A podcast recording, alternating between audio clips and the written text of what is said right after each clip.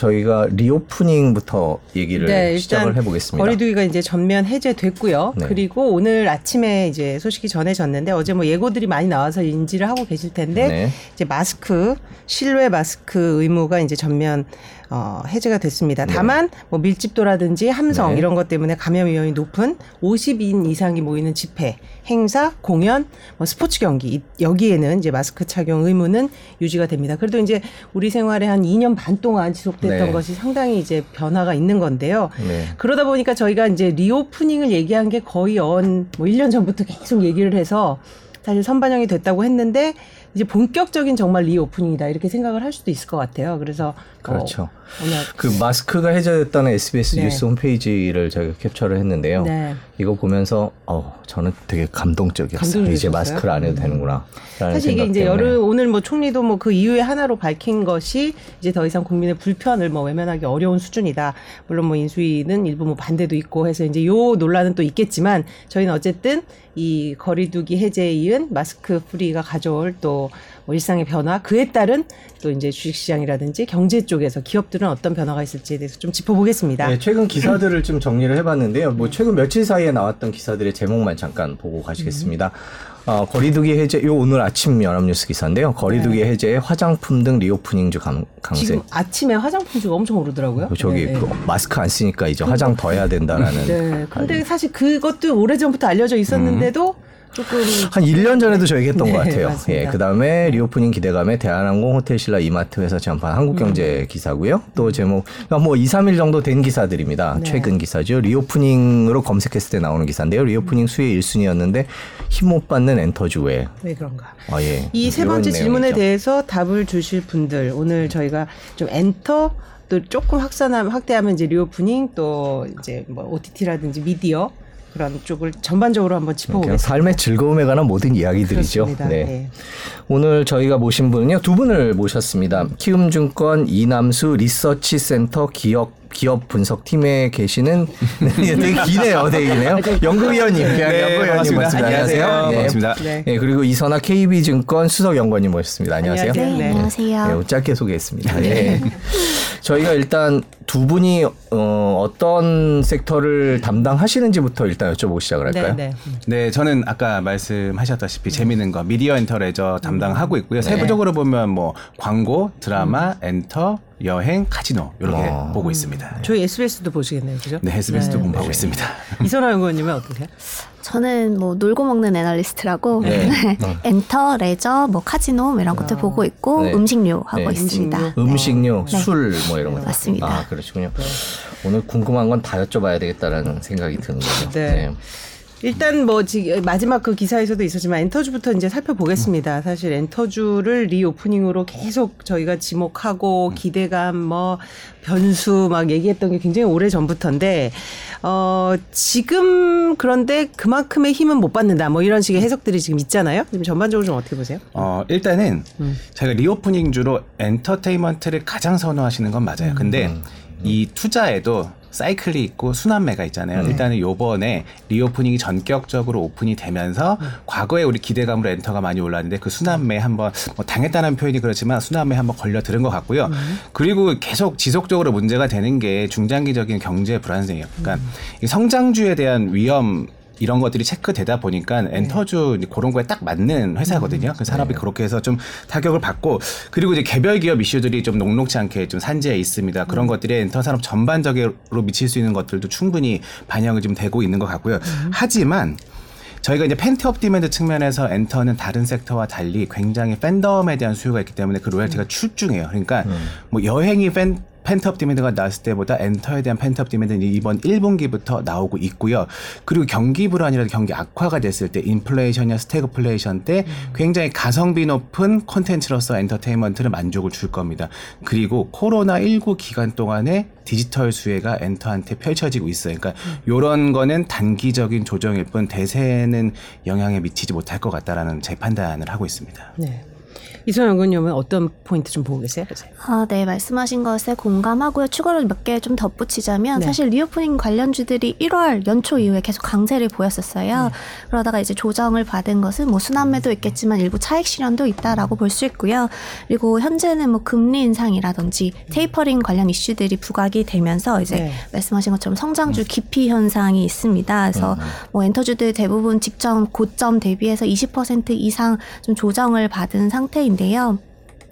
저희가 이제 코로나19 기간 동안에도 엔터주는 계속 주가는 상승해 네네. 왔어요. 그게 유튜브가 전 세계로 이제 송출이 되면서 케이팝의 인기가 이제 전 세계로 좀 확산이 되었고 생각해 보시면은 빌보드 차트에 우리나라 가수들이 이름을 올리기 시작한 것도 이 네. 코로나19 기간 동안이었습니다. 그래서 저희는 뭐 다른 것보다도 펀더멘탈 측면에서 봤을 때 이제 팬덤의 규모가 훨씬 커지면서 펀더멘탈이 강화가 되었고 저희가 엔터가 다른 성장주와 다르게 이제 앞으로도 좀 더 성장 가능성이 높다라고 보는 점은 이 팬덤의 확산이 이제 본격적으로 시작한 지 얼마 되지 않았고 그리고 오프라인 콘서트까지 월드 투어가 코로나19 이전 때보다도 규모가 훨씬 커진 것으로 저희가 추정을 하고 있어요. 네. 그러니까 과거에는 뭐 10회 정도 이제 저희 아시아 국가 중심으로 좀 돌았다면 이제는 북미와 유럽 등 이제 팬덤이 확산된 국가들로 이제 월드 투어를 적어도 뭐 3, 40회 이상 투어를 진행할 수 있는 그런 팬덤을 확보했기 때문에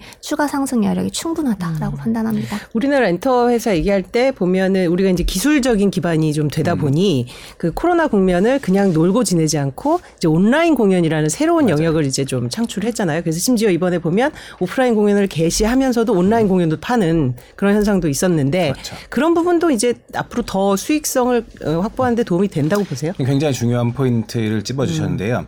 엔터테인먼트는 좀 쉽게 얘기하면 pay to win 시장입니다. 그러니까 pay to 어, 마케팅을 많이 해서 그 홍보를 많이 하고 광고를 많이 해서 이 아티스트에 대한 인지도를 끌어올려야 돼요. 근데 과거의 그 pay to win은 마케팅 포인트가 일회적이었고 단편적이었습니다. 그냥 포스터를 건다거나 그걸로 끝났는데 이제는 우리가 그 pay to win을 말씀하시는 디지털로 전환을 했죠. 뭐 유튜브나 뭐 페이스북이나 인스타그램 이런 것들이 생겨서 우리가 거기서 홍보를 하는 것도 있긴 하지만 자체적으로 이제 플랫폼을 갖추는 회사들이 나오다 보니까 그 pay to win을 하기 위해서 쏟아 부었던 그 마케팅 비용이나 광고비가 과거에는 단편적이었는데 이제는 중장기적으로 모멘텀을 받고 디지털로 오다 보니까 저희가 어차피 오프라인에 대해서 콘텐츠를 만들어야 되는 것들을 cost를 그쪽에 전가하면서 레버리지를 발생하는 어, 구조적으로 좀 좋아지는 상황이 된 거죠.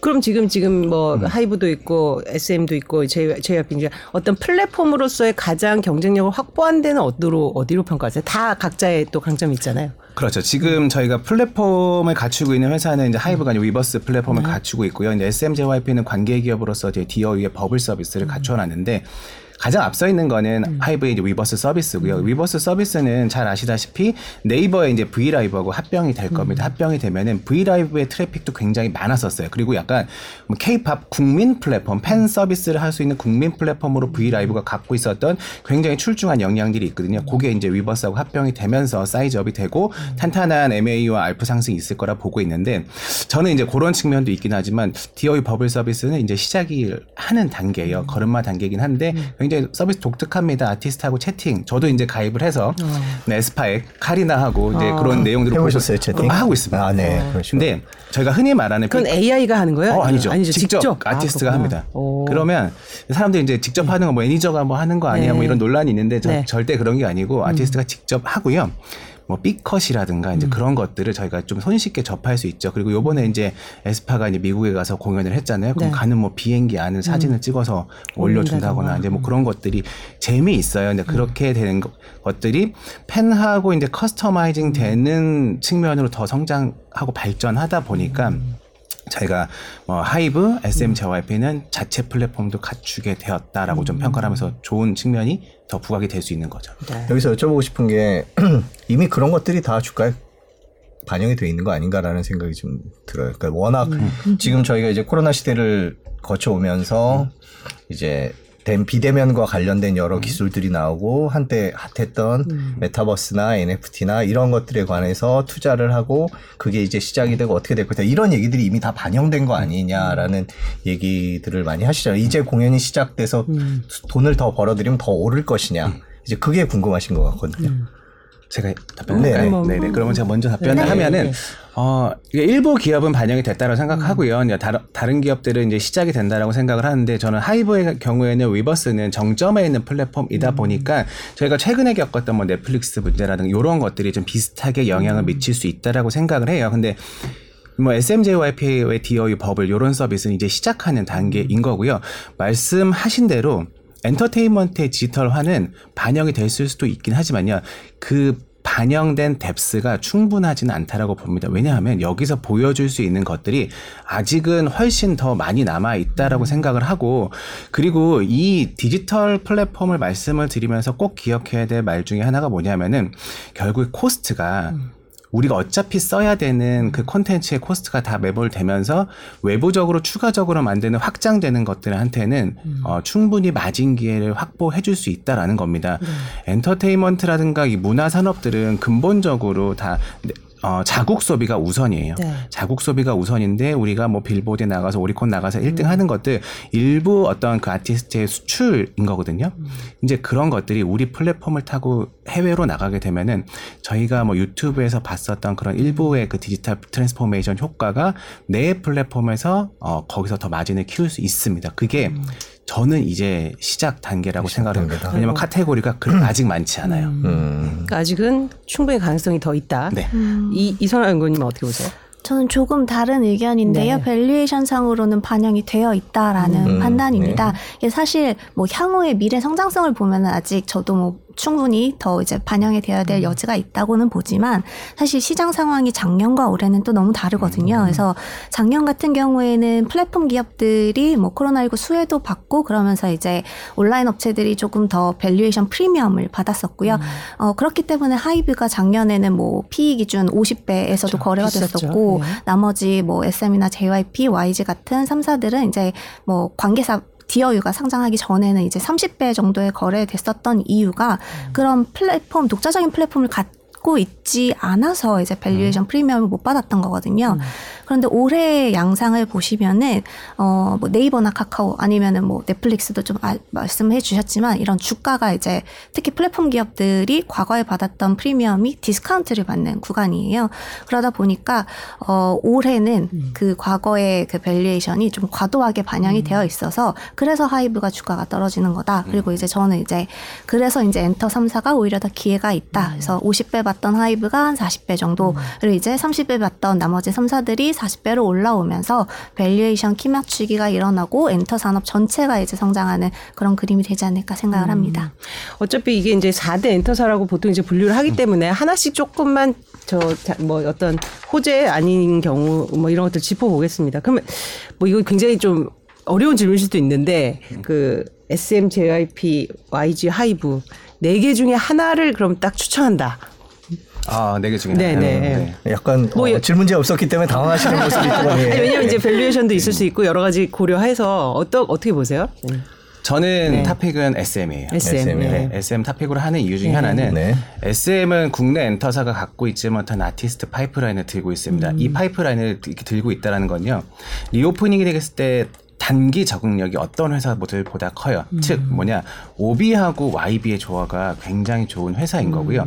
그리고 SM이 다른 또 경쟁사와 달리 장점은 뭐냐면 엔터테인먼트와 관련된 산업이 거의 다 내재화가 되어 있습니다. 그래서 뭔가 하나를 할 때 어, 레버리지 효과, 그 승수 효과가 발생을 하는 거죠. 그러니까 계열사 전반적으로 다 좋아지는 모습들이 나오고, 그 자회사 단에서 하는 그 뭐 광고라든가 드라마 사업 부문도 지금 훈풍을 타고 있는 모습들을 확인할 수 있어요. 그래서 뭐 꼭 지금 하나를 꼽아 드리자고 하면 굳이? 저는 이제 음. SM을 SM 을? 추천드립니다. 그 SM 인수와 관련돼서는 뭐 어떻게 진행되고 있습니까? 그 그렇죠. SM 인수는 지배구조 문제가 좀 있잖아요. 네, 뭐 이제 지난 주총 때뭐 네. 그런 얘기가 있었고 다 결정이 된 거고요. 아직 어떤 회사가 뭐 인수를 하겠다고 공식적으로 의견을 표명한 적은 없어요. 근데 뭐 지금 이제 저희가 언론 보도에서 확인할 수 있는 뭐 인수하려고 하는 뭐 CJ, ENM이나 카카오 관련해서 뭐 어떤 효과가 있을까요 정도는 제가 분석을 해드릴 수 있을 것 같은데 일단은 CJ E&M 먼저 한번 생각을 해보면요. 네. CJ E&M의 사업 부문은 총 네 가지로 되어 있습니다. 음. 그 미디어나 TV 관련된 사업 부문이 하나가 있고요. 두 번째는 우리가 홈쇼핑 관련된 commerce 음. 부분이고 영화 사업 부문이 따로 있고 음악 부문이 BU가 따로 나와져 있어요. 음. CJ E&M의 음악 사업 부분이 사이즈가 얼마나 되느냐 음. 굉장히 큽니다. 연 매출액이 3천억, 4천억 사이에요. 그러니까 단독으로 막 상장을 하더라도 음. 굉장히 좀 밸류를 잘 들 수 있는 구조니까 이게 SM하고 합병을 하게 되면 그 합산 매출액 자체가 거의 뭐 이제 1조를 넘어가게 되거든요. 시너지가 크다. 예, 음. 시너지가 굉장히 날 거고요. 그리고 CJ E&M이 갖고 있는 굉장히, 굉장히 좋은 포인트 중에 하나가 음. 계속해서 아티스트를 창출해냅니다. 뭐 어떤 그 오디션 프로그램이라든가 뭐 기타 등등 어. 이런 서바이벌 프로그램에서 어, 만들어내다 보니까 이 SM과 이렇게 합병 시너지가 났을 때 합병 시너지는 그런 아티스트 측면에서 난다라고 보고 있고요. 카카오 측면에서 발 접근 한번 해보면 카카오는 어차피 IT 회사인 거예요. 네. IT에다 핀테크가 접목이 된 회사인데 그러면 이제 향후에 엔터테인먼트가 메타버스, NFT 세계를 가, 나간다고 생각했을 때 중장기 이후의 그림은 카카오가 더 잘 그려줄 수 있을 거라 보고 있어요. 그래서 뭐 그런 그런 식으로 아티스트 고유의 측면이라든가 향후 이제 미래의 뭐 메타버스 NFT를 봤을 때 플랫폼 측면에서는 뭐 카카오가 좀 더 유리하지 않을까. 그러니까. 뭐 그렇게만 좀 보시면. 그 네이버는 이제 드랍을 선언을 했고 네. 저희 이제 기자들끼리니까 뭐 이런저 런 소위 아직은 확인되지 않은 소문 또는 취재들을 하면 그 사실 이제 그 대주주의 입김에 대한 것으로 이제 약간의 이제 논란이 있는 거잖아요. 이걸 받을 수 있다 없다. 음, 어, 그러다 보니 카카오하고의 그게 그 시- 이제 시너지가 덜 할 것이다라는 얘기도 있더라고요. 그런 혹시 그 인수합병 관련해서 좀 업계에서 돌아다니는 얘기는 없나요? 그 저희도 비슷합니다. 그 네. 결국에 이제 그 언론 보도 통해서 알려진 것처럼 네. 음. 지금 대주주가 좀 요구하고 있는 것들이 이제 인수를 하려는 회사와 뭐된 회사의 관계에 어떤 뭐 조정들이 많이 음. 필요하다라고 보고 있는데 뭐 근데 상식적으로 그냥 생각을 해서 네. 저는 그렇게 보고 있거든요. 네. 음. 케이팝 역사를 따질 때 그 이수만 씨를 빼놓고 얘기할 할 수는 절대 없죠. 없어요. 음. 그리고 그 지금 굉장히 좀 연세가 좀 있으심에도 불구하고 탁월한 감각으로 아티스트를 발굴하시고 그 음악적으로 그 그런 컬- 문화적으로 이렇게 level up 시킨 거는 분명히 좀 인정을 받아야 된다고 생각을 하고 있고요. 뭐 그런 것들이 좀 유기적으로 잘 돼서 빨리 결정이 났으면 하는 바람이 있습니다. 네, 이남수 연구위원님의 one pick이 SM인데요. 저희 SM 네. 주가 잠깐 보고 네. 가겠습니다. 많이 올랐어요.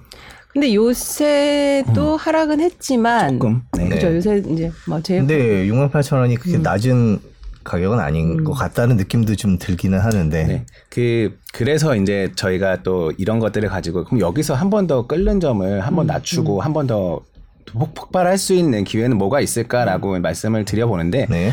이제 저희가 어- 얼마 전에 이제 NCT 127라는 그룹이 네. 있어요. 네. 돔 공연 리스트에 추가가 됐거든요. SM의 돔 공연 리스트를 한번 떠올려 보시면요. 저희가 대부분 지금 떠올리는 K-팝 가수들이 다 돔 공연 레벨이 되어 있습니다. 네. 근데 NCT 127 말고 NCT 드림이라고 하는 그룹이 또 있어요. 네. 근데 이분들은 아직까지 어, 단독 콘서트라는 거 이런 걸 하지 않으셨습니다. 그래서 NCT 드림이 전반적으로 공연 시장에 뛰어들고 하반기에 그런 것들이 모멘텀화가 됐는데 나갔는데 공연의 사이즈가 우리가 기대했던 것보다 더 클 가능성이 좀 있거든요. 왜냐하면 단일 앨범은 거의 200만 장씩 팔고 있는 그룹이다 보니까 원래 공연을 시작하는 단계보다 굉장히 이거는 jump up해서 한 번에 큰 공연 사이즈로 갈 수 있어요. 저는 그거가 하나 추가적으로 기여를 한다라고 보고 있고요.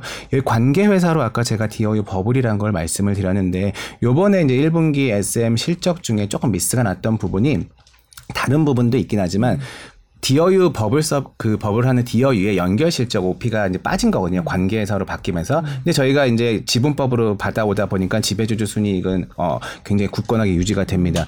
버블이 아티스트가 활동을 많이 하면서 아티스트의 그 콘서트를 보고 피와 땀과 눈물을 확인한 고- 어, 저희 그 팬들이 이제 버블 서비스를 가입하게 되면 디어유의 실적이 좋아지잖아요. 그것 그런 면들이 SM의 또 지배주주 순익으로 가서 EPS를 강화하는 측면이 된다라고 하면은 저희가 이제 valuation 논리상 그 가격이 비싸지만 이게 비싼 주식이야라고 판단할 수는 있, 지만 그런 어떤 EPS 상승 효과까지 고려하면 꼭 비싸지만은 않다. 비싸지만은 않고 이것들이 계속 갭이 잘 유지되면서 저희가 굉장히 매력적인 투자 포인트로 작용될 수 있을 거라 좀 보고 있습니다. 버블 서비스가 뭔지 간단하게 좀 설명을 해주실 필요도 네. 있을 것 아, 같아요. 네. 저희가 지금 방송을 어. 아, 저는 NCT도 알고 버블 서비스도 아는데 저 알아요? 최근에 배웠어요. 배웠는데 저희 회사 저희 부서 인턴한테 배웠는데 이게 너무 전문 용어들이 지금 확확 그 너무 당연하게 나가는 것 같아서 버블 서비스가 시작한 지가 좀 됐죠. 네, 2020년 상반기에 시작을 예. 했고요. 지금 잘 되나요? 어, 네. 지금 버블, DOE 버블은, 네. 어, 저희가 월간 트래픽을 말씀을 드리면 한 130만 정도 됐어요. 음. 그, 지금 작년 초에 2021년 초에 100만을 달성하고 그 연말까지 한 120만까지 쭉 안정적으로 그 retention을 유지를 했다가 올해 1분기 이제 콘서트가 재개가 되면서 음. 가입자 숫자가 막 올라오고 있는 상황인데요. 버블은 뭐냐면요. 저희 이제 각각 카카오 얘기했었는데 음.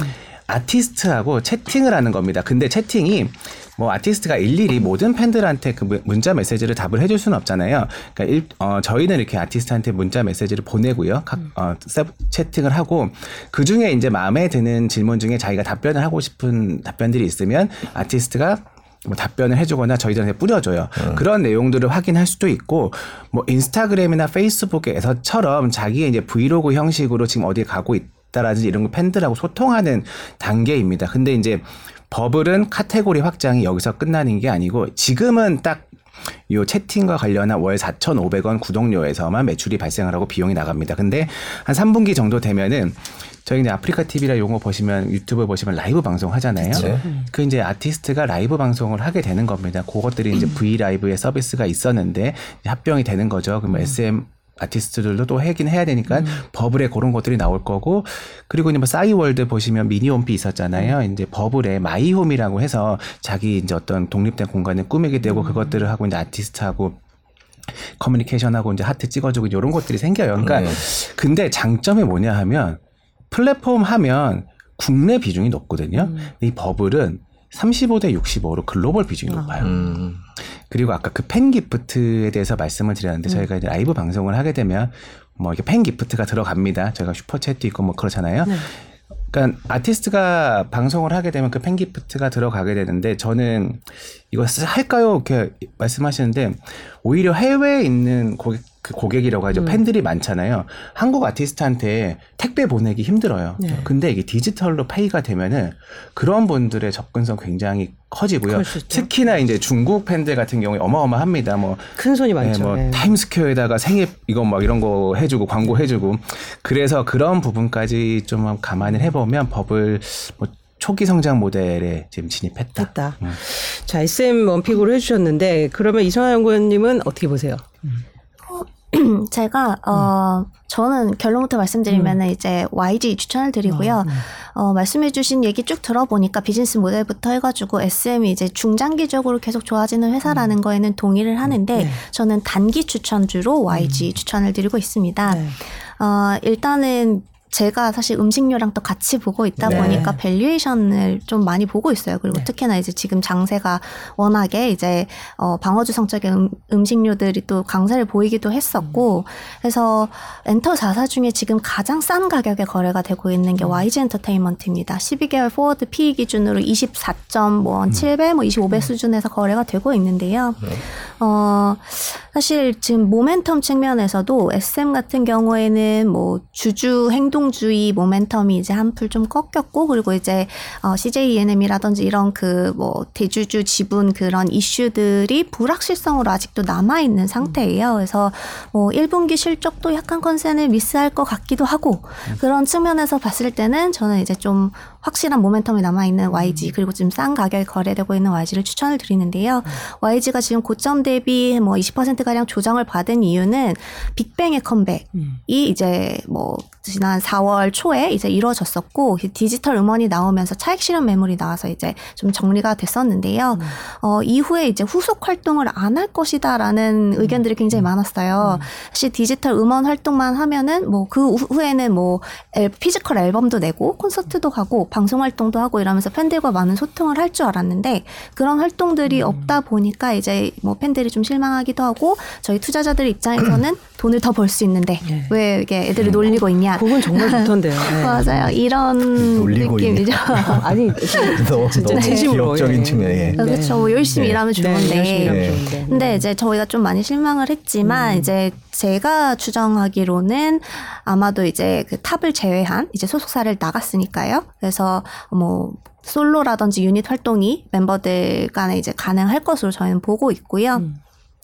그리고 이제 뭐, 뭐, 저희가 이제 사실 아티스트 IP 측면에서 봤을 때 블랙핑크만한 또 아티스트가 없습니다. 음, BTS가 사실 뭐 전 세계적으로 팬덤이 가장 크다라고도 말씀을 하시는데요. 뭐 군입대 이슈도 있기도 하고, 근데 블랙핑크는 이제 여자 아이돌이다 보니까 이런 군입대 이슈도 없고, 어 저희가 이제 매월 그 SNS 트래픽을 tracking하고 있어요. 그래서 어 제일 그 팬덤의 규모를 빠르게 저희가 추정하는 게 유튜브 구독자 수 증가세입니다. 그래서 네. 매월 몇만 명이 증분을 하느냐 그걸 tracking을 하고 있는데 단 두 가수만 이제 매월 한 70만에서 80만씩 신규 구독자 수가 늘어나고 있어요. 음. 그게 이제 BTS하고 블랙핑크고요. 네. 블랙핑크 같은 경우에는 전 세계 뮤지션 중에서 어, 유튜브 구독자 수 1위의 그뭐 팬덤을 보유를 하고 있습니다. 그래서 저희가 그 콘텐츠 수익, 유튜브 그냥 시청하면은 저희한테 이제 수수료를 꽂히는 수익이 있거든요. 그것만 매 분기 한 200억씩은 거뜬하게 이제 블랙핑크가 벌어들이고 있어서요.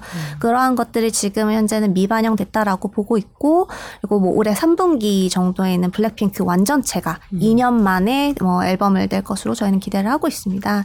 그래서 작년 같은 경우에는 솔로 활동만 해서도 이제 뭐 각 그 여자 솔로 가수가 뭐 50만 장 이상 어 판매하기 굉장히 힘들거든요. 근데 뭐 7, 80만 장씩 이제 솔로 가수임에도 이제 어그 뭐 buying power를 좀 보여줬었고요. 그래서 완전체 같은 경우에는 블랙핑크가 이제 여자 가수 중에서 뭐 유일하게 밀리언셀러를 달성한 기록이 있습니다. 그래서 올해 3분기에 나오는 그 physical 앨범도 저희가 이제 앨범 판매량에 충분히 기여를 할 것으로 보고 있고요. 콘서트 같은 경우에도 사실 월드 투어가 이제 뭐 블랙핑크는 2019, 20년 그러니까 코로나19 이전에 한 36회 정도 진행을 했었어요. 그런데 이번에는 어 지금 저희가 한 3분기에 앨범을 내고 4분기부터 본격적으로 월드 투어가 시작될 것을 기대를 하고 있는데 내년 상반기까지 적어도 40회 이상 50회까지는 이제 충분히 이미 잡혀 있는 것으로 저희는 파악을 하고 있습니다. 그리고 과거 대비해서 팬덤이 아무래도 늘어나다 보니까 해외 공연 같은 경우에는 저희가 개런티로 수익이 잡혀요. 그래서 공연을 한 번 하면 그 티켓 매출이 바로 저희한테 꽂히는 게 아니라 그냥 뭐 그 공연 계약을 한 계약 그 주체가 이제 저희에게 개런티 금액을 주는데 그 단가가 과거 대비해서 크게 올랐습니다. 그래서 또 오프라인 콘서트 수익이 크게 늘어날 것 같고요. 뭐 연내에 또 YG에서 오랜만에 신인 걸그룹을 이제 내세웁니다. 가칭이 이제 베이비몬스터라고 하는 가수인데 그리고 연말에 아티스트 파이프라인이 확장되는 이벤트가 있어서 그런 것들을 감안해 봤을 때 현재의 주가 조정은 좀 과도하지 않나라는 판단입니다. 두 분은 이 기업 분석할 때 이 뭐 팬 활동은 아니더라도 그걸 계속 팔로우업을 하셔야 되겠어요. 그죠? 노래도 그렇고 네, 나오면 뭐 활동- 가입해서 활동하셔야 어, 활동하셔야 되겠네요. 되겠네요. 예. 저희가 Y. 예, YG 얘기를 하셨는데 주가 잠깐 보고 음. 가도록 하겠습니다. 네, 말씀하신 대로 많이 내려왔네요. 네, 조정 많이 받았고. 예, 왜, 왜 놀리냐 그래서 떨어진 건가요 저게 말씀하신 대로 네. 그렇군요 지금 저희가 댓글을 간, 하나 말씀 여쭤보고 싶은데 케이팝 자체가 지금이 고점이 아니냐는 위레버피님의 댓글이 있습니다 그러니까 음. 전반적으로 너무 많이 다 올라간 거 아닌가라는 생각들이 들기는 해요. 네. 어, 예, 의견, 어떻게 의견. 의견으로 그렇게 생각하실 수 있어요. 왜냐하면 네, 네. 19년도에 가온 탑백 기준으로 저희가 앨범 총 판매량이 2,100만 장이었거든요. 네. 어, 이것도 많이 팔았다라고 했는데 20년도, 21년도 5,300만 장까지 올라갔습니다. 어떻게 더 팔지? 그- 글로벌로 보면 글로벌의 그 physical 앨범 시장은 어, 레드 오션이 맞습니다. 계속 줄어들고 있고요. 스트리밍의 강세고 디지털 플랫폼의 강세가 계속 일어나고 있어요. 그러니까 우리가 앨범을 계속 잘 팔 수 있어라고 확 좀 단언해서 얘기하는 건 어려울 수 있습니다. 근데 케이팝이 고점이냐 하는 여부는요.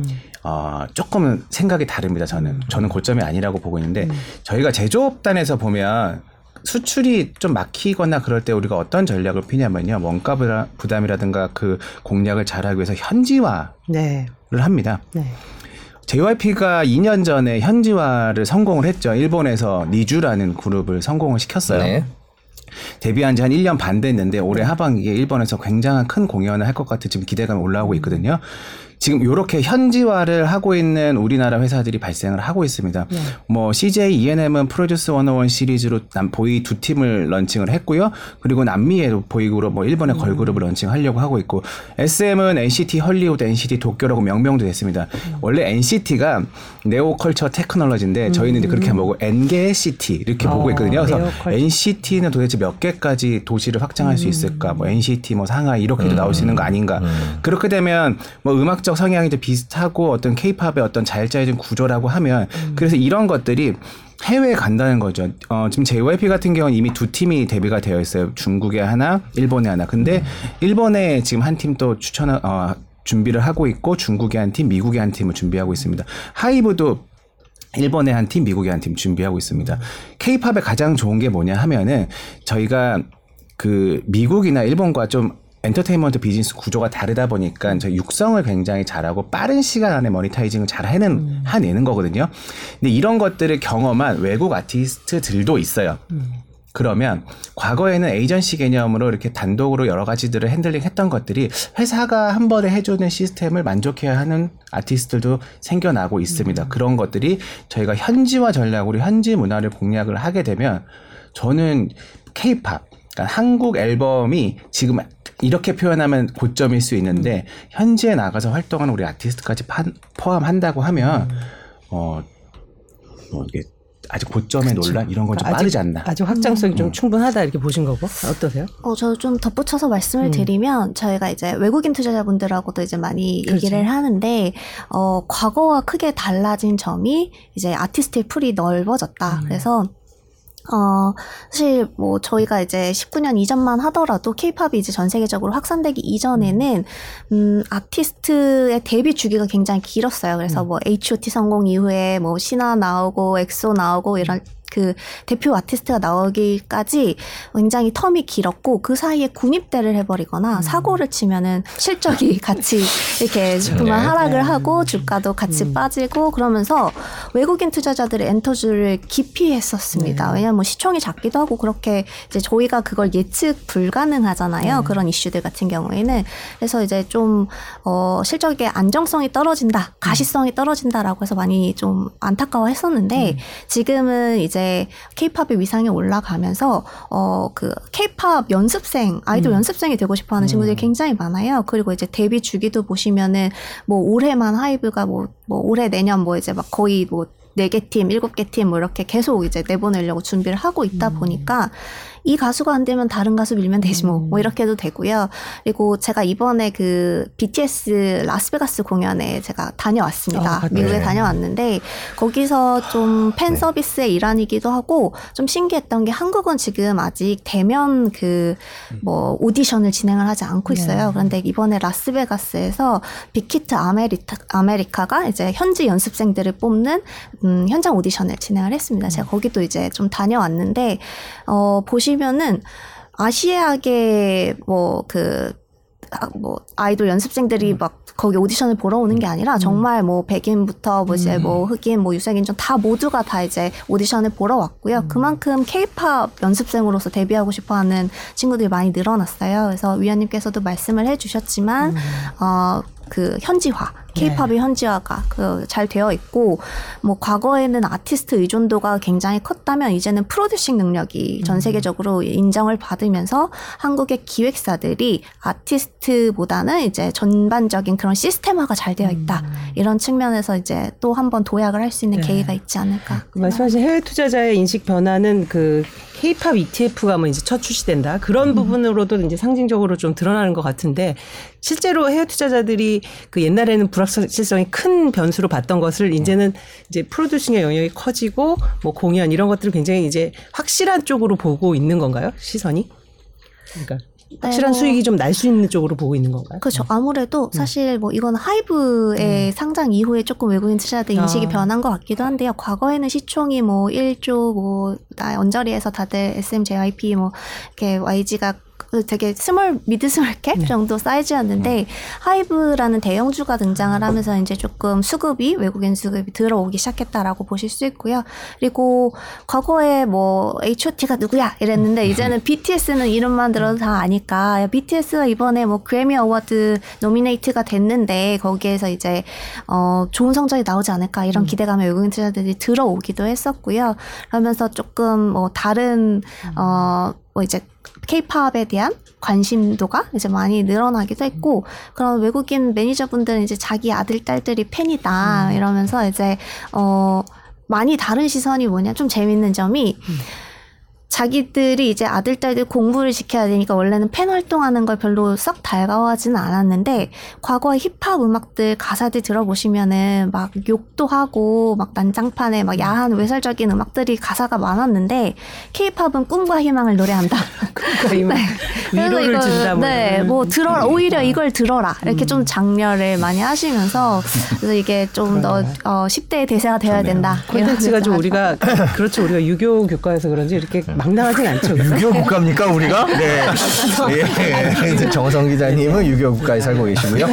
저희가 어 그래도 엔터테인먼트 얘기를 하는데 너무 저기 진지하게 얘기만 하는 돈 얘기만 하는 것 같아서 저 하나 여쭤보고 싶은 게 그 공연 갔다 오셨잖아요 아, BTS 네네네. 회사 돈으로 다 쫙 다녀오시고. 아니 제가 휴가 내고 네. 다녀왔습니다. 아 그러세요? 아좀 네. 부러워하려고 그랬는데 아 그게 아니었군요. 근데 사실 네네네. 라스베가스 공연을 이제 저는 온라인으로 봤지만 네. 이걸 보면서 그동안 BTS의 팬덤이 음. 크다는 건 다 알고 있었는데 이게 수익으로 바로 꽂힌다는 걸 사실 확인해 준 대표적인 케이, 음. 저희 행사였잖아요. 이벤트였잖아요. 그래서 네. 그걸 보면서 뭐, 어, 저는 진짜 엄청, 네. 사심이 담긴 방송은 아니, 사심 안 담긴 안 담긴데. 그 지금 댓글을 잠깐 네, 몇개 소개시켜드릴까 그러니까 하이브 얘기가 나와서 얘기하는 건데 방탄 군입대 리스크는 어떻게 보세요? 세오 그렇죠. 로얄 유알 유 로얄님께서 이분은 맨 소개시켜드릴 때마다 네, 어려운데 사실 이게 뭐 굉장히 우리나라, 그러니까 외국인 입장에서는 이해 안 가는 그런 네. 이제 불확실성 변수인데 그만큼 또 충격 크기도 하고. 그러니까 네. 갈지 안 갈지 모르겠습니다. 네, 네. 어, 여러 가지 얘기가 있죠. 네. 일단은 가는 거를 전제로 말씀을 네. 할게요. 뭐 안 가는 거는 뭐 좋은 거니까 네. 그거는 특별히 설명할 필요 음. 없는 거고 가는 거에 대한 그 어떤 그 케이스 한 세 가지 정도 나눠볼 수 있을 것 같아요. 네. 첫 번째는 뭐 팬들도 원하시기도 하는 거 동반 입대 네. 일곱 명이 동, 동시에 가는 거. 네. 두 번째는 뭐 일부 이제 병역 혜택을 좀 봐서 뭐 국가대표 선수들처럼 뭐 단기적으로 뭐 3개월에 6개월 정도로 봐서 이제 그렇게 가- 해결하는 거 아니면 최악의 상황은 이제 그 나이에 맞춰서 이제 한 명, 두 명, 두 명, 한 명, 한 명 이런 식으로 시나리오가 있는데 앞에 두 그 첫 번째, 두 번째 케이스는 저는 하이브의 퍼포먼스나 하이브의 주가나 하이브의 미래 성장성이 굉장히 득이 된다고 생각을 하- 하고 있습니다. 가장 안 좋은 케이스는 정말 나이에 맞춰가지고 가는 건데 가장 안 좋은 케이스만 조금 분석을 해드리면 왜 앞에가 좋은지 아실 거예요. 어, 우리가 엔터테인먼트를 얘기하고 엔터테인먼트의 확장을 얘기하면서 IP의 one source multi use라는 거를 얘기를 굉장히 많이 합니다. 하나를 가지고 여러 개를 해낸다는 건데 지금도 하고 있잖아요. 근데 그 영어 이제 공부 열심히 하셨으니까 예전에 이제 우리 out of sight, out of mind 아티스트도 크지는 않겠지만 맞아요. 그게 발생할 수밖에 없습니다. 그러면 군백기가 장기화 된다라고 하면 물론 방탄소년단이 굉장히 좋은 음악을 만들고 하긴 하지만 그 영향력이 조금씩 사랑은 움직이는 거야. 뭐 이런 카피도 옛날에 있었죠. 아, 이게 나이 인증이 나이가 된다. 인증 아, 계속 그래. 나이 제가 그 얘기하려고 했는데 나이가 인증이 되네요. 예. 네, 그래. 그런 거 있었다 시 네. 조금 이제 우려스러운 점들이 발생을 할 수 있는 거고요. 그러니까 본래 IP가 없으면 one source multi use가 본래가 있, 을 때보다 더 powerful하기 좀 힘든 것 같아요. 근데 앞에 두 가지는 만약에 뭐 1년 반, 1년 반 정도로 최대니까 군대가요. 1년 반으로 막 결정이 돼서 일곱 명이 한꺼번에 간다. 어떻게 효과가 일어날 것 같습니다. 하- 라고 저한테 말씀드리면 여섯, 그러니까 분기가 한 번, 두 번, 세 개 분기 정도로, 어, 아, 반기로 세 개가 나눠지는 거죠. 1년 반이니까. 첫 번째 반기는 군대 간 아쉬움에 대해서 그, 그 향수라는 이런 수요가 굉장히 출중할 거고요. 그 중간의 분기는 언제 오지 하면서 그리고 그리고 하이브에서 만들었던 각종 콘텐츠들이 팬 팬심을 녹이고 있을 거고요. 마지막 분기는 이제 돌아올 거니까 팬텀 디맨드가 발생을 할 겁니다. 그러니까 절대 수요가 꺾일 일이 없어요. 1년 반 안쪽으로 된다고 하면. 그러니까 이게 어떻게 결정이 날지는 모르겠지만 1년 반, 2년 안쪽으로 전체 군, 군백기 기간이 미니멈화, 최소화 된다라고 하면 하이브는 저는 오히려 방탄소년단의 일부 공백은 발생할 수 있지만 앞뒤로 나오는 효과가 출중하기 때문에 나빠질 일은 거의 없을 거라고 봅니다. 근데 하이브도 고민일 것 같아요. 사실 이 군대 입대 문제는 아무리 팬심이 또 작용하더라도 이제 또 정서가. 그, 그렇죠 정서가 있기 때문에 그래서 대부분 아마 갔다 오는 게 차라리 낫지 않을까 이런 얘기도 하고 근데 말씀하신 대로 또 기업 입장에서 보면 최대한 리스크를 줄여야 되는 그런 고민도 아까 있어요. 이제 유교 뭐 이런 얘기 하셨잖아요. 유교 유교 국가요. 이게 뭐- 네. 아니 국가는 본질을. 철린다는 네. 얘기를 할 수 있는데 한국 어차피 그 방탄소년단도 이제 한국 국민인 그렇죠. 거고 여기서 이제 활동을 많이 해야 음. 되는 그런 입장이라고 보면은 뭐 부정적 여론이 많이 크게 확산되는 거는 뭐 좋을 음. 일은 않죠. 예, 음. 절대 없을 것 같습니다. 네. 아, 저희가 사실 이제 앞서서 이제 뭐 레저뿐만 아니 저 저기 엔터뿐만 아니라 레저, 주류 이런 OTT 미디어 다 얘기해야 되는데 지금 레- 엔터만 어. 얘기하고 40분이 지났어요. 네, 너무 재밌는 하나만 더 여쭤보면 안 될까요? 예. 이사 연구원님 어떻게 생각하세요? 아, BTS. BTS. 네. 아, 저는 뭐 네. 군대는 당연히 가야 된다고 생각하는 음. 사람 중에 한 명이고 그리고 네. 이제 그냥 현재 병역 정책 기조 자체가 네. 이제 예술체육인들의 그런 병역 특례를 축소해 나가는 게 이제 정책입니다. 음. 그러다 보니까 이제 굳이 BTS에게 특례를 허용을 한다는 거는 이제 여론적으로도 좀 좋지 않은 것 같고 스티브 유도 최근에 패소도 하기도 했고 네. 그런 것들을 보면은 군입대를 이제 가는 게 좋아 보이고 이제 웬만하면 자진해서 간다라고 하면 또 그림이 더 좋아 보이는 것 같기도 해요. 근데 이제 저는 이제 어 사실 BTS가 작년 연간 기준으로 벌어들인 금액을 약 9천억 원 정도로 이제 추산을 하고 있습니다. 이제 네, 하이브가 작년에 연간으로 매출이 1.25조 원 정도 벌어들였거든요. 그 중에 이제 한 70% 정도를 이제 비중이 굉장히 크네요. 네, 뭐 많이 줄어들었어요. 처음에 상장했을 때는 뭐 98%가 100%, BT에서 네. 나왔는데 지금 한 70% 정도로 예상을 하시면 될 것 같고 어 그 중에서 이제 직접 참여형 매출과 간접 참여형 매출이 있는데요. 뭐 간접 참여형 매출은 그 BTS IP를 가지고 이제 굿즈나 머천다이즈를 만드는 것들이라서 이런 것들은 뭐 군입대를 해서도 이제 저희가 충분히 기획사에서 만들어줄 수 있는 내용이라서 그것들은 뭐 한 어림잡아 이제 6대4 비중으로 봐서 간접 참여형 매출 한 5천억 정도 뭐 이렇게 발생한다라고 보고 있습니다. 하면 이제 직접 참여형 그러니까 뭐 저희가 녹 아티스트가 녹음도 하고 뭐 앨범 활동도 하고 콘서트도 하는 그런 매출이 한 4천억 원 정도인데 어 그 중에서 이제 아티스트가 어 뭐 이제 저는 사실 좀 반대 의견이 한꺼번에 다 가기보다는 개개인의 역량이 너무 음. 출중하기 때문에 유닛 활동이나 솔로 활동을 할 수 있게 해주면은 음. 뭐한 명 갈 때 제가 계속 어림 유지가 잡아 될수 네. 천억씩 빠진다고 저는 보고 있어요. 음. 진이 가장 맏형이라 올해 연말까지 꼭 군대를 가야 되는데 진 멤버 한 명이 빠졌을 때 사실 뭐 과거에도 뭐 슈가도 뭐 이제 솔로 앨범 내기도 했고 이제 다들 뭐 유닛 솔로 충분히 할 수 있는 역량들이 있기 때문에 그 한 명 갈 때 천억 빠지는 거는 충분히 이제 뭐 유닛 활동이나 할 수 솔로 활동을 더 횟수를 늘리면 되거든요. 사실 BTS는 완전체로 1년에 한 두 번 정도만 앨범을 내요. 그 외에 다른 활동이 워낙 많아서 그런데 이제 완전체가 좀 이제 활동을 안 하게 되면 멤버 개개인이 이제 숨겨놨던 곡들을 보석 같은 곡들을 내놓으면서 이제 활동을 더 자주 할 수 있게 되기 때문에 저도 뭐 저는 오히려 유닛 활동을 하면은 그렇게 이제 매출에 타격이 크진 않겠다라는 두 생각이 의견이 다 설득력 있는 것 같아요. 순차적으로 가는 게 괜찮다. 네. 아니다. 아니면 확 저기 각, 각자 또 판단하시면 될 것 같은데 어쨌든 진짜 뭐 뜨거운 감자여서 네.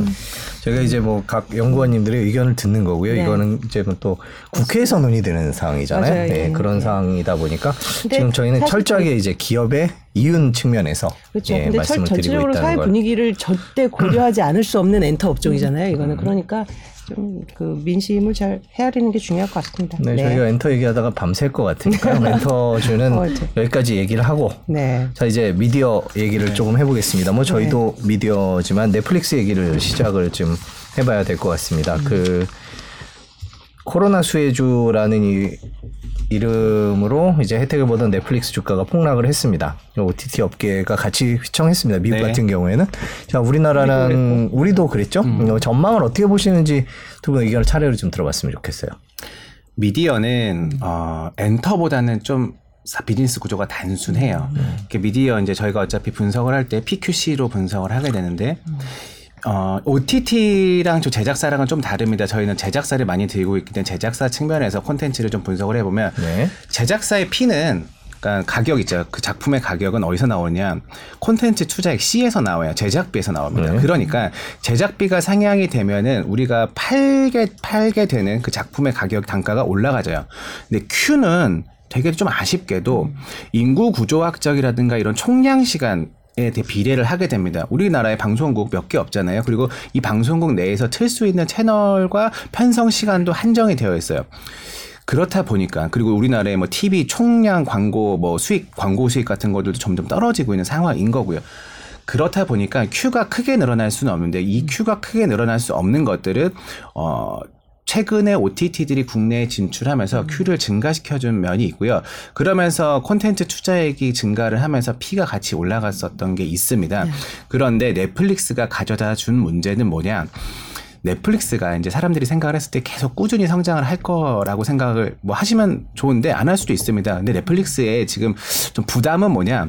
이 오리지널 작품을 만들어내는 회사잖아요. 그러다 보니까 C가 계속 들어가줘야 돼요. 콘텐츠 투자액 제작비가 계속 들어가줘야지 뭐- 비용이 계속 그렇죠. 들어간다는. 예. 어, 비용이 계속 들어가야 작품을 만들어낼 수 있는 회사인데 Q가 그 가입자가 떨어진다는 거는 구독료에서만 내가 뭔가를 받아와야 되는데 그 구독료 전체가 줄어든다는 거거든요. 넷플릭스가 해외 진출했을 때 유럽이나 미국에서 진출할 때는 뭐 cord cutting 이런 얘기가 나왔습니다. 그게 뭐냐? 우리가 IPTV나 이런 걸 보고 있는데 뭐 어, 케이블 TV 보는데 그 가격이 너무 비싼데 넷플릭스 만, 만, 만 얼마만 되니까 이거 보면 되는 거지. 그래서 cord cutting을 시켰다고 했어요. TV에다 끄고 핸드, 핸드폰으로 보게 만드는 아시아를 집중을 했을 때는 curation이나 콘텐츠의 질로 진출을 했습니다. 그것들이 맞으면서 K 콘텐츠가 이렇게 크게 성장하고 해외를 많이 나갈 게- 수 있게는 계기가 되었는데요. 저는 OTT는 수익 모델이 다양해질 겁니다. 그 대표적인 그 반대편 사이드에 있는 게 AVOD, 그 광고형 VOD를 하고 있는 유튜브죠.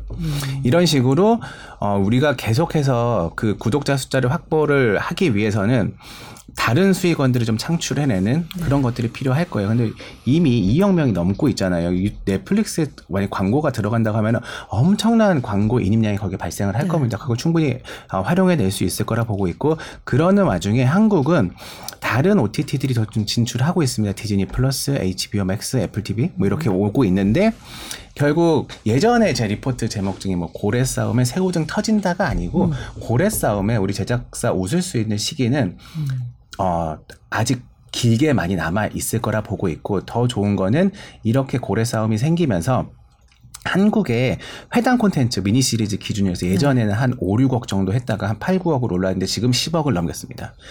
예전에 텐트포릴 레벨이라고 생각했었던 180억, 200억이 이제 노말 드라마로 가게 됐고요. 더 좋은 건 뭐냐? 최근에 히트한 드라마들 보시면 6부작, 8부작 많거든요. 네. 회차가 줄어들면 콘텐츠 투자액 전체 총량이 줄어든다고 생각하시는데 그렇지 않아요. 일단 사이 기본 사이즈는 유지하는데 6부작, 8부작 그냥 더 많은 양을 찍어낼 수 있는 기회가 생겼어요. 그러니까 지금 외국에서 발생하고 있는 이런 것들 문제 그리고 아까 엔터의 얘기에서도 그렇- 말씀드렸지만 만약에 경기가 안 좋아져서 우리 우리들의 호주머니 사정이 안 좋아진다라고 하면은 극장 많이 올랐거든요. 네, 가격 전가가 바로 저희한테 오는데 가격 전가가 좀 생기더라도 저는 어, 가장 긴 시간을 즐겁게 좀 소비할 수 있는 거라 보고 있어서 저희 제작사들은 뭐 충분히 이번이 좀 저점에서 좀 바닥을 잡고 올라갈 수 있는 기회가 생기지 않을까. 않을까. 제작사들 네. 상황을 말씀을 해주신 거죠. 저 OTT는 새로운 모델을 반드시 그 생각할 아, 수밖에 만든다. 없, 아, 없을 어, 예. 것이고요. 이선 의원님은 어떠세요? 어, 저는 미디어는 커버를 안 아, 하고 아, 있어가지고, 그렇구나. 네, 네. 넷플릭스는 보세요.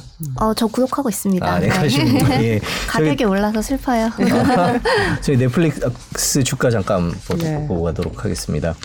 아, 가격이 올라서 슬프다는 얘기는 구독료를 말씀하신 거죠. 네. 예, 주가는 네. 예, 저렇게 떨어져 있습니다. 지금 뭐 넷플릭스 주가는 뭐 언제쯤 저 다시 위로 올라갈지 뭐 못 올라갈 거다 뭐 여러 가지 아무리 의견들이 있죠. 음. 광고라든지 새로운 걸 수익 모델 구현해도 또 다른 경쟁사도 비슷한 이제 전략을 취할 거기 때문에 저 저 음, 고점까지 맞아요. 그러니까- 회복할 수 있을까? 그러니까 넷플릭스의 주가가 어떻게 될 거냐를 추정하는 거는 굉장히 복합적인 문제인 것 네. 같은데 어, 코로나 19로 인해서 그 플랫폼 사업이 말씀하신 valuation 뻥튀기를 받고 굉장히 탄력이 좋았던 거는 맞는 것 같고요.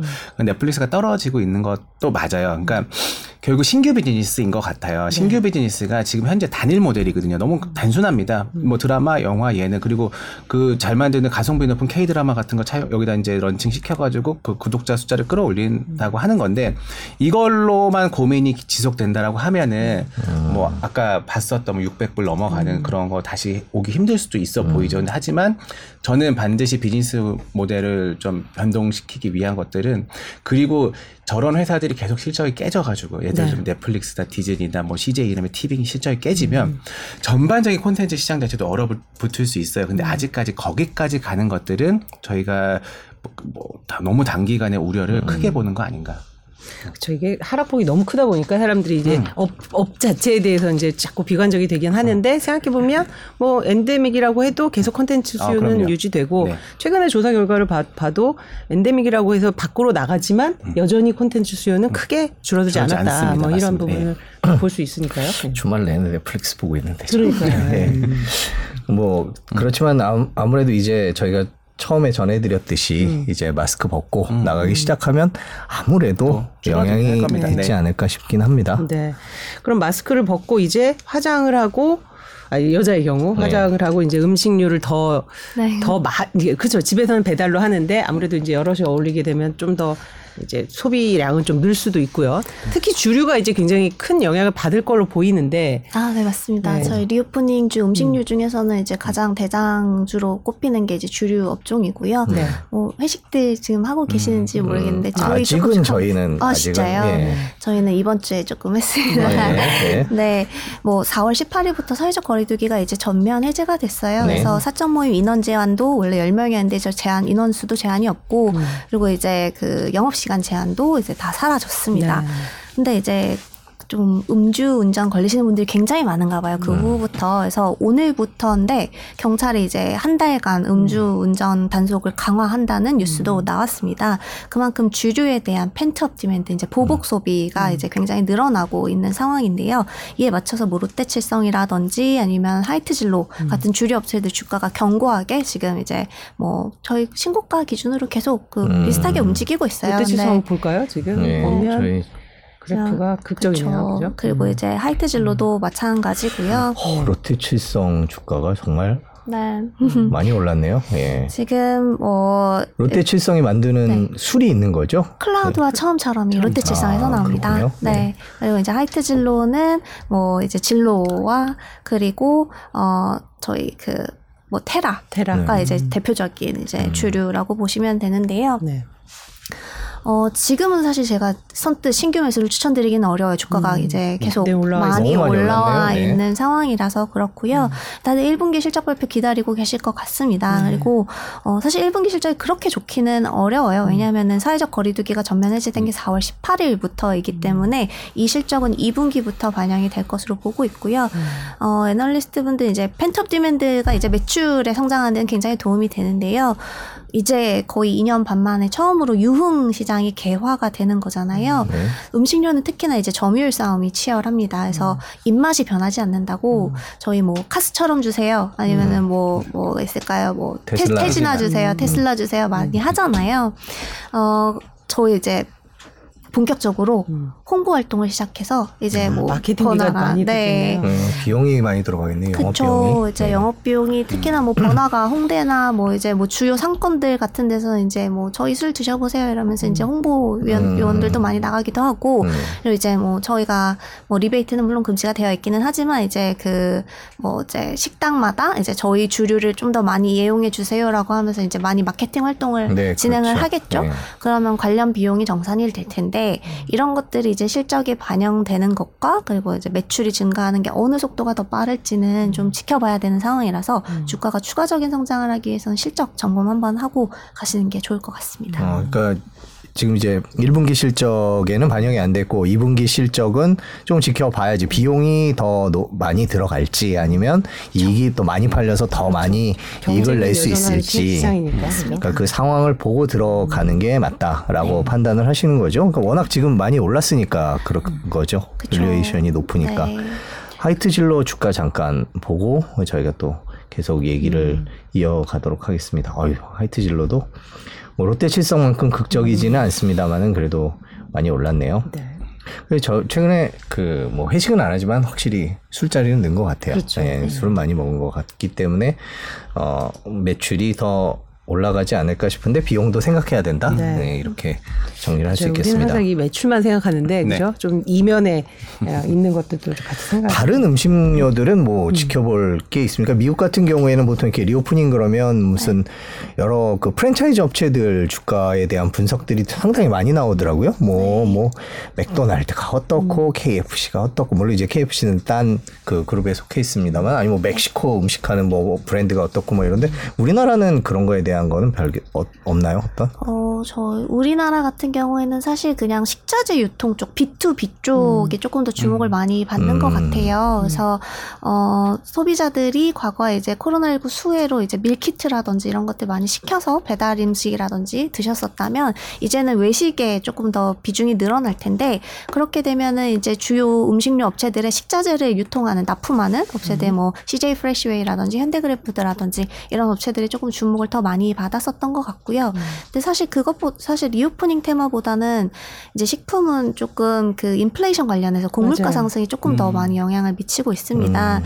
근데 저는 사실 뭐 가격 인상이 저희가 알게 모르게 이제 다 진행이 되어 있어요. 네. 라면 가격도 작년에 정권 바뀌기 전에 이제 이미 선제적으로 가격 인상을 단행했고 그리고 뭐 음료 가격도 조금씩 올라가고 있는 상황이고 주세도 이번에 또 4월에 오르면서 주류 가격도 다 오른 상태입니다. 음. 근데 저희가 이제 그런 개별 가격들에 되게 굉장히 민감한데 좀 의외로 둔감한 게 이제 가공 식품들이에요. 음. 특히 뭐 CJ 제일제당이라든지 대상이라든지 이런 데서 나오는 뭐 너무나 다양한 제품들이 많다. 저희는 이제 SKU가 많다라고 말을 하는데, 그러니까.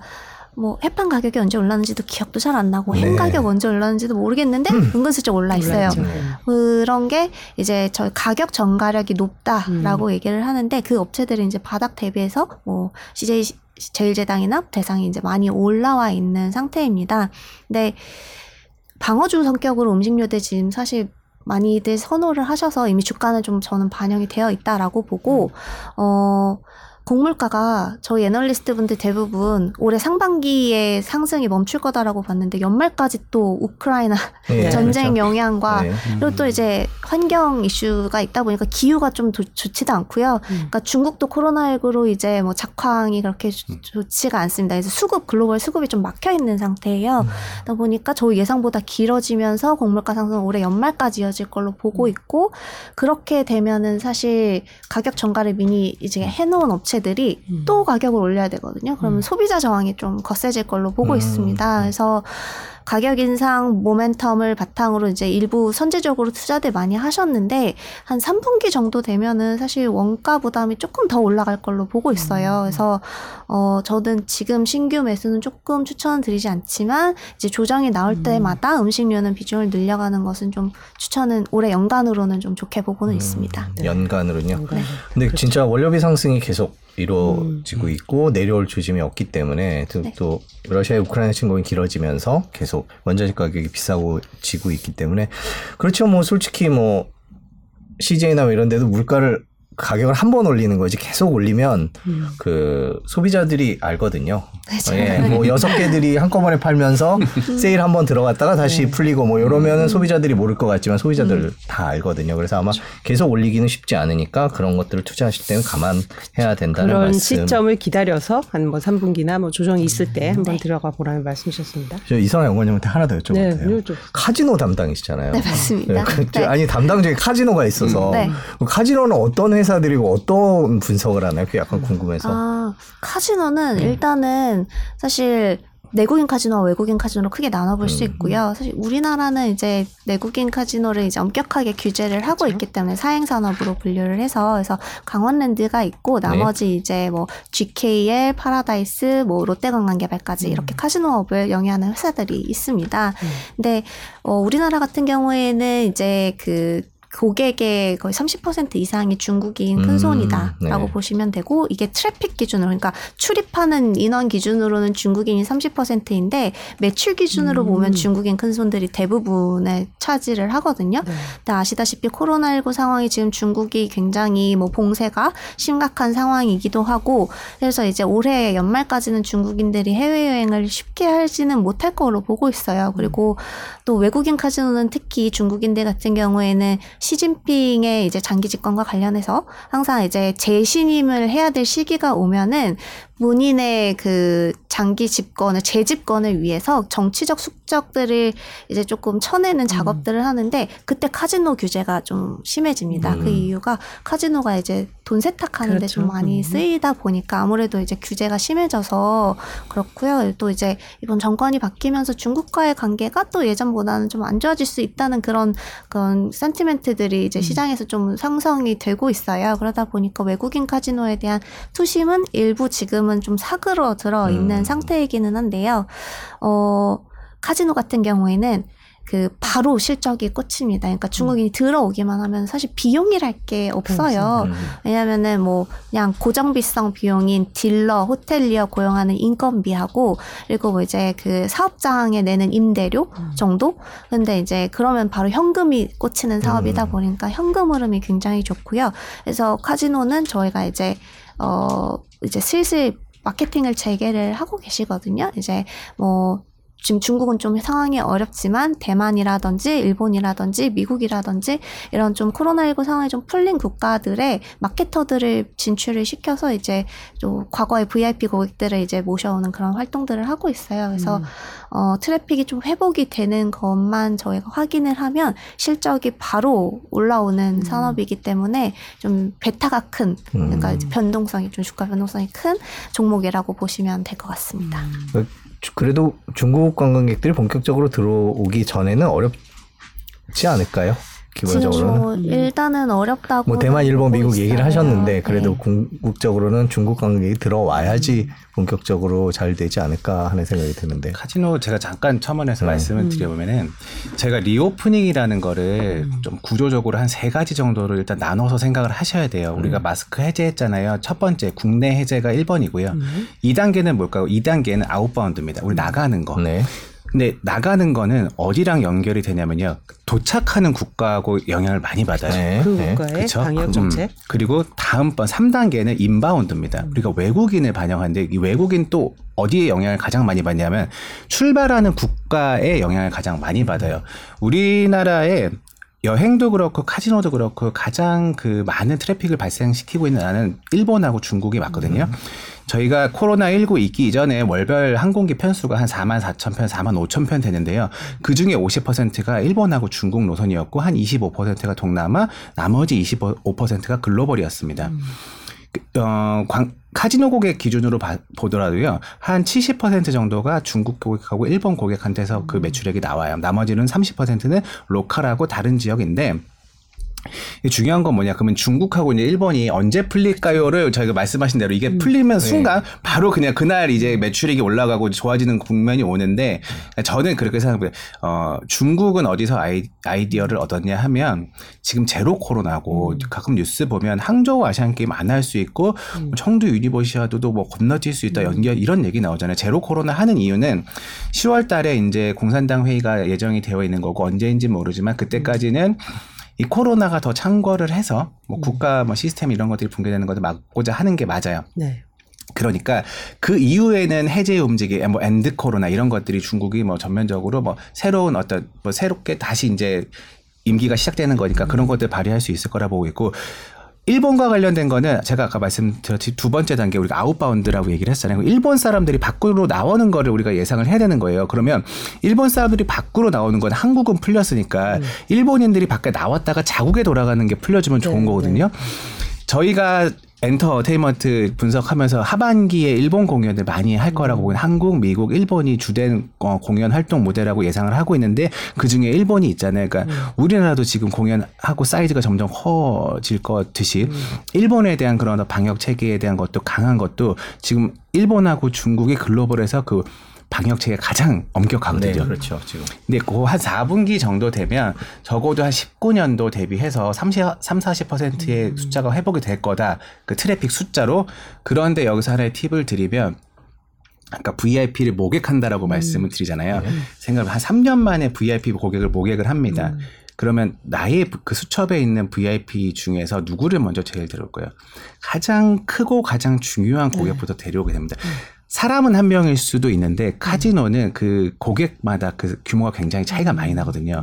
그래서 저는 4분기부터 카지노 실적이 몇 명 안 들어왔지만 실적이 굉장히 빠르게 돌 수 있는 가능성도 충분히 있다 보니까 지금 주가 보시면은 코로나19 기간 동안에 카지노는 내렸다가 한 번도 올라간 적이 없어요. 왜냐하면 이렇게 여러 단계를 거쳐야 되기 때문에. 근데 어, 조금 이렇게 관심이 있으신 분들이라거나 미리 접근을 해 놓으시면 그 아까 그 딱 그 수혜 바로 꽂히는 수혜를 볼 수 있지 않을까. 그럼 결국 중국, 일본이 다 inbound, outbound가 free하게 되는 시점 한 4분기로 보고 계시는 거네요. 그죠? 저는 예, 대략적으로. 그렇게 대략적으로 예상을 하고 있어요. 뭐 그건 또 코로나 상황을 지켜봐야 되는 네, 거니까. 그러니까 쉽게 말하면 카지노주가 저희가 뭐 방송에서 카지노 얘기를 한 건 처음인 것 같은데 오늘 카지노주가 그 re opening과 관련돼서는 가장 마지막이군요. 근데 세 세다 세죠. 마지막인데 네. 세다. 세다. 음. 왠지 카지노주를 사면 도박을 하는 것 같다는 느낌도 조금 있어서 좀 그랬었는데 그런 건 아니군요. 네. 그렇죠. 기업이니까요. 오늘 하여튼 너무 이제 주제도 재미있고 그리고 관심 있는 거 얘기들도 많이 하다 보니까 시간이 훌쩍 가버렸는데 그러니까요. 그 마무리로 사실 뭐 두 분이 이제 어떤 섹터들을 보고 계시지만 지금 전반적인 시장 상황이 워낙 좀 부진하다 보니 이제 투심도 많이 좀 저조해졌고 좀 시장 분위기 자체도 좀 위축되고 이런 상황입니다. 그래서 좀 뭐 이런 종목 말고도 전체적인 그 개인 투자자들 투자자들한테 좀 어떻게 좀 마인드 컨트롤을 가져라든지 뭐한 말씀 좀 해주신다면요. 네. 그러니까 저희 섹터는 네. 모멘텀 섹터잖아요. 네. 그러니까 이슈가 굉장히 좋아, 좋아 필요하고 모멘텀 섹터고 사실은 다른 산업 대비해서 우리가 breakdown이라고 하는 어떤 그 세부적으로 나눠서 볼 수 있는 그 데이터도 많지 않습니다. 정보도 많지 않고. 그런데 그래도 꾸준하게 저희가 올라가고 이게 실생활에 굉장히 밀접해 있습니다.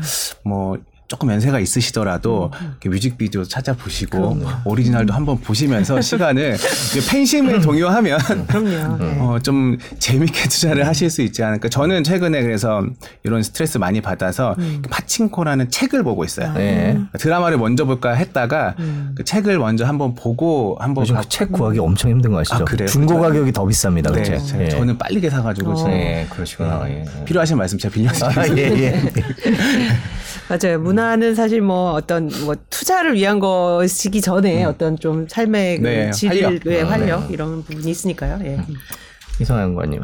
뭐 이제 사회적 거리두기 풀렸으니까요. 네. 좀 많이 돌아다니시면 좋을 것 같아요. 네. 호가창 보시지 마시고 네. 근데 주변에 나가서 보시면 뭐 편의점 가보면 음. 어, 포켓몬빵이 품절이래요. 네. 그러면 뭐 돌아와서 이제 뭐 SPC 3립 사시면 되는 거고 네, 아, 뭐 좀 돌아다니시다가 뭐 회식 자리도 가보시면은 술이 어느 게 더 많은가 이렇게 좀 찾아보시고 저희 네. 네. 저는 그렇게 이제 소비재 애널리스트는 사실 실생활 속에서 투자 아이디어를 아, 그렇죠. 얻거든요. 네. 네. 뭐 뮤직비디오도 저희는 꼬박꼬박 챙겨. 보는데, 네. 네. 뭐 그날 이제 조회수가 몇 개인지, 음. 특히나 이제 처음 release 되는, 공개되는 날에는 이제 그걸로 인기를 좀 가늠하거든요. 그래서 보시면은, 아, 이거 주가 움직이겠다 싶으시면은 음. 이제 그때 이제 좀 refresh 하시면서 이제 주식시장에 좀, 좀 관심을 조금 덜 가지시면 게임 애널 분들은 네. 업무 시간에 오락하고 계시거든요. 그렇죠. 네. 본- 본인이 보시면서. 예. 네, 저희는 그 업무 시간에 방송 봅니다. 네.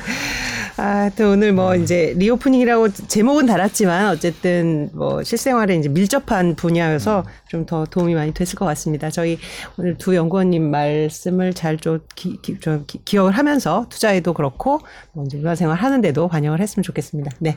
오늘 장시간 고맙습니다. 네, 고맙습니다. 감사합니다.